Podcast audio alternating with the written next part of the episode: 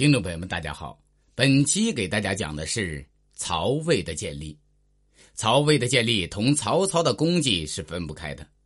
曹操字孟德，沛国谯县人，世为官宦家庭。东汉末年，名士张绍曾品评曹操是清平之奸贼，乱世之英雄。曹操20岁时举孝廉为郎，任洛阳北部尉。他曾制造五色棒几10枚，悬于县谢门的左右墙壁上。有违反京城禁令的人，无论平民或豪强，一律用棒击死。许多近期宠臣不满他的做法，却又对他无可奈何。黄巾起义爆发后，曹操被任命为骑都尉，随黄甫松、朱俊等人一起镇压起义军。由于屡立战功，他很快由骑都尉升为济南校，随后又提升为西园8校尉之一的典军校尉，成为东汉皇室武装力量的将领。董卓把持朝政后，曹操曾讨伐董卓，但因寡不敌众，惨遭失败。东汉初平3年，青州黄巾军100余万人进逼兖州，兖州牧刘岱战死。在州中无主的情况下，任东郡太守的曹操被推为兖州牧。经过他明设赏罚，惩奸设旗，昼夜会战，不久就击败了青州黄巾军，又从青州30万降兵中挑选出精锐之士，改编为他的队伍，号为青州兵。从此，曹操的军事实力大为增强，跻身于东汉末大军阀之列。建安元年，公元196年，曹操采用谋士荀彧之谋，奉迎饥寒交迫、穷途末路的汉献帝迁都许昌，被任为大将军，又转为司空。从此，曹操挟天子以令诸侯，外伐群雄，内诛异己，都声称是奉汉帝的号令，成为诸军阀中最有政治权力者。同年，曹操又开始在许下屯田，1年得谷100万斛。随后又将屯田之制推广到占领区各地，解决了当时最难解决的军粮问题，为他争夺天下奠定了经济基础。此外，曹操从争夺天下出发，特别注意广泛招募人才，笼络世家大族，竭力争取地主阶级的支持。自从他任东郡太守起，就将荀彧、李典、典韦、吕虔、于禁、乐进、程昱等名士武将吸引到身边。汉献帝定都许昌后，他又逐渐把许褚、郭嘉、钟繇、陈群、司马懿、杜基等人拉入其军事统治集团。这些人在曹操争夺天下、建立曹氏政权的过程中，都起到了极大的作用。这以后，对曹操威胁最大的军阀是西边占据南阳的张绣，东边占据徐州的吕布，南边占据淮南的袁术和北边占据冀州等地的袁绍。在四面临敌的形势下，曹操利用与袁绍旧有的联盟关系，采取了北和袁绍而向东西南用兵的策略。他委派侍中钟繇兼司隶校尉，都关中诸军，稳住占据关中的马腾、韩遂等人，自己于建安2年（公元197年）春季，亲率大军征讨张绣。张绣战败，举众投降。不久，张绣反悔，率众袭击曹军，杀曹操长子曹昂。曹操也身中流箭，校尉典韦死守营门，受伤几十处，奋战而死。曹操退到武阴，设计击破了追来的张绣。次年，曹操再次率军攻打张绣，包围张绣所在的穰城。还未攻克，听说袁绍想袭取许都，忙率众退兵。张绣和刘表紧追不舍，在安众遭到曹操伏击，惨败而归。第2年11月，张绣在贾诩的劝说下，率众再次归降曹操。曹操大喜，拜张绣为扬武将军，贾诩为执军尉，解除了西南的威胁。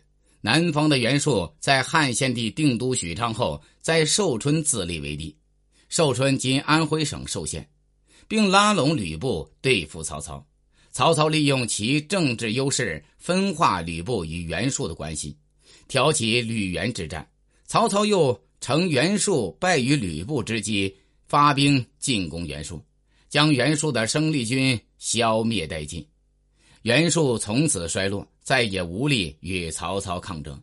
建安3年，曹操又进攻势力越来越大的吕布，先攻克袁城，后围吕布于下邳，围攻2个多月，攻破下邳，伏杀吕布，收降其将领张辽。这样，曹操便逐步消灭和收降了东西南3方的对手。建安5年，曹操又打败了占据青、幽、并冀4州的袁绍，后来又用几年时间击破了袁绍之子袁谭、袁尚、袁熙和袁绍的外甥高干，占领青、幽、并冀4州。此后，远征辽东、辽西、右北平3郡乌桓，杀乌桓王蹋顿和3郡乌桓单于，歼灭了袁氏的残余力量，基本统一北方。建安13年，曹操恢复丞相名称，自任丞相，总揽朝政。同年，他又兵锋南指，占据荆州，收编了刘琮的军队。在赤壁之战中，曹操被孙刘联军击败，打消了短时间内统一全国的计划，开始致力于内部整顿，进一步招揽人才，巩固他在北方的统治。建安15年春，曹操下求贤令，令部下唯才是举，举荐人才。同年12月，为安抚内部的拥汉势力，他又下了让县自明本之令。在令文中，曹操回顾了自己的起家过程，声明自己始至忠于汉室，并退出封邑3县2万户，以分损谤议。同时又声称绝不图虚名而放弃军权。次年，汉献帝下诏以曹操世子曹丕为5官中郎将，允许他自治属官，实领副丞相之职。同年3月，曹操命司隶校尉钟繇和部将夏侯渊进军关西，马超、韩遂联络关中侯选、程寅、杨秋、李湛、张衡、梁兴、程颐、马玩等10部将领，集众10万，阻止曹军入关。曹操亲临潼关指挥，令主力与马超等军夹关对峙，密遣徐晃、朱灵率精兵4000，由蒲坂津渡过黄河，紧接着大军也陆续过河，迫使马超等军放弃潼关，撤到渭南。曹军又巧渡渭水，向10部联军发起攻击，程颐、李堪等人被杀，马超、韩遂等人逃奔凉州。经过4年时间，曹操赶走马超，杀掉韩遂，招降了河西诸羌，将关西割据势力一一消灭，完全统一了北方。随着曹操统一战争的逐步胜利，曹操的政治地位也越来越高。建安17年正月，汉献帝下诏，今后曹操参拜皇帝不称名字，入朝不趋，可佩剑上殿，和汉初的丞相萧何一样。这年10月，大臣董昭对曹操说：“自古以来，人臣匡世，未有您今日之功者；即使有您今日之功者，也未有久处人臣之位者。现在您虽愿保守名节，但是您在大臣之位，容易使人怀疑，您不可不认真考虑。”曹操认为此话言之有理，乃与列侯诸将计议，认为丞相应当晋爵为国公，配备酒席以表彰殊循。荀彧却从维护汉室出发，反对这样做，使曹操极不高兴。后来曹操借故将荀彧扣押在军中，荀彧知道他与曹操的矛盾不会消除，于是服毒自杀了。建安18年5月，汉献帝以冀州10郡封曹操为魏公，仍旧以丞相兼职冀州牧，加赐酒席等书礼。不久，曹操开始建造魏、社稷、宗庙。11月，曹操又在自己的封国出置尚书、侍中和六卿等官职，以荀攸为尚书令，梁茂为仆射，毛介、崔琰、常林、徐毅、何魁为尚书，王粲、杜袭、魏济、何洽为侍中，钟繇为大理，王修为大司农，袁焕为郎中令，行御史大夫事，陈群为御史中丞。初步建立曹魏政权。次年汉献帝又下诏，曹操位在诸侯王之上，改授金玺等物。又过了2年，汉献帝下诏把曹操爵位由魏公升魏王。曹操成为魏王后的第2年，汉献帝又下诏，魏王曹操设天子荆棘，出入称景弼，又以曹操世子五官中郎将曹丕为太子。至此，曹操虽名为魏王，表面上低于汉帝1级，实际上已是真皇帝。汉献帝徒有虚名，早已经成为傀儡和曹操的政治工具。国家的政治、军事、经济等权力全掌握在曹操父子手里。从曹操迎汉献帝许都，控制朝政时期，一些忠于汉室的大臣曾几次想谋杀曹操，从他手中夺回实权。建安5年，车骑将军董承等人就想谋杀曹操，不料事情泄露，董承等人全被曹操诛杀。建安19年，福皇后也写信给父亲福完，陈述曹操残忍威逼汉献帝，令福完密杀曹操。结果福完不敢下手，事情反而被曹操得知。曹操令御史大夫西律收回福皇后的玺绶，将福皇后和她生的2个皇子以及宗室100多人杀戮。次年，曹操又逼汉献帝立他的女儿为皇后。建安23年，太医令吉本与少府耿纪、司职韦晃等人谋反，火烧丞相长史王弼的军营，想要抢走汉献帝投降刘备，最后也兵败被杀。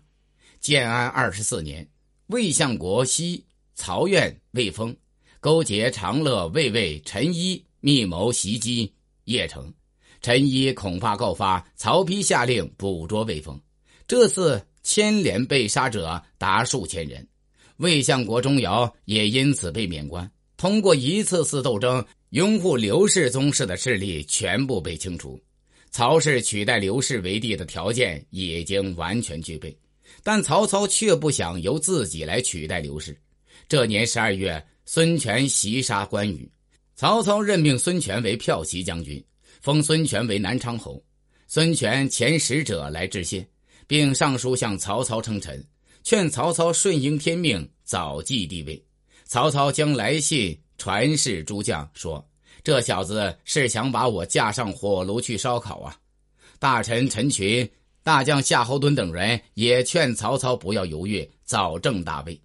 曹操见部下都拥护他称帝，才吐露了真心话，说如果我真有天命，那我就当周文王吧，表示他愿极力为儿子当皇帝创造条件，自己却不愿称帝。魏黄初元年正月，曹操病死在洛阳，太子曹丕继魏王，丞相冀州牧之位。这年7月，左中郎将李福、太史丞许之上表，奏称魏当代汉，鉴于土伪，其势甚重。群臣也纷纷上表，劝曹丕顺应天人之望，善待刘氏。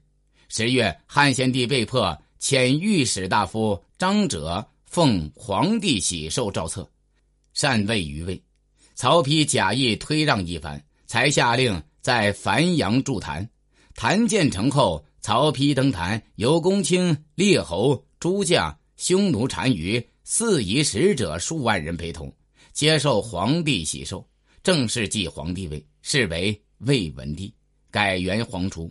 11月，魏文帝曹丕下诏改汉献帝为山阳公，追尊父亲武王曹操为魏武皇帝，正式建立了曹魏政权。中国历史也随之进入三国时代。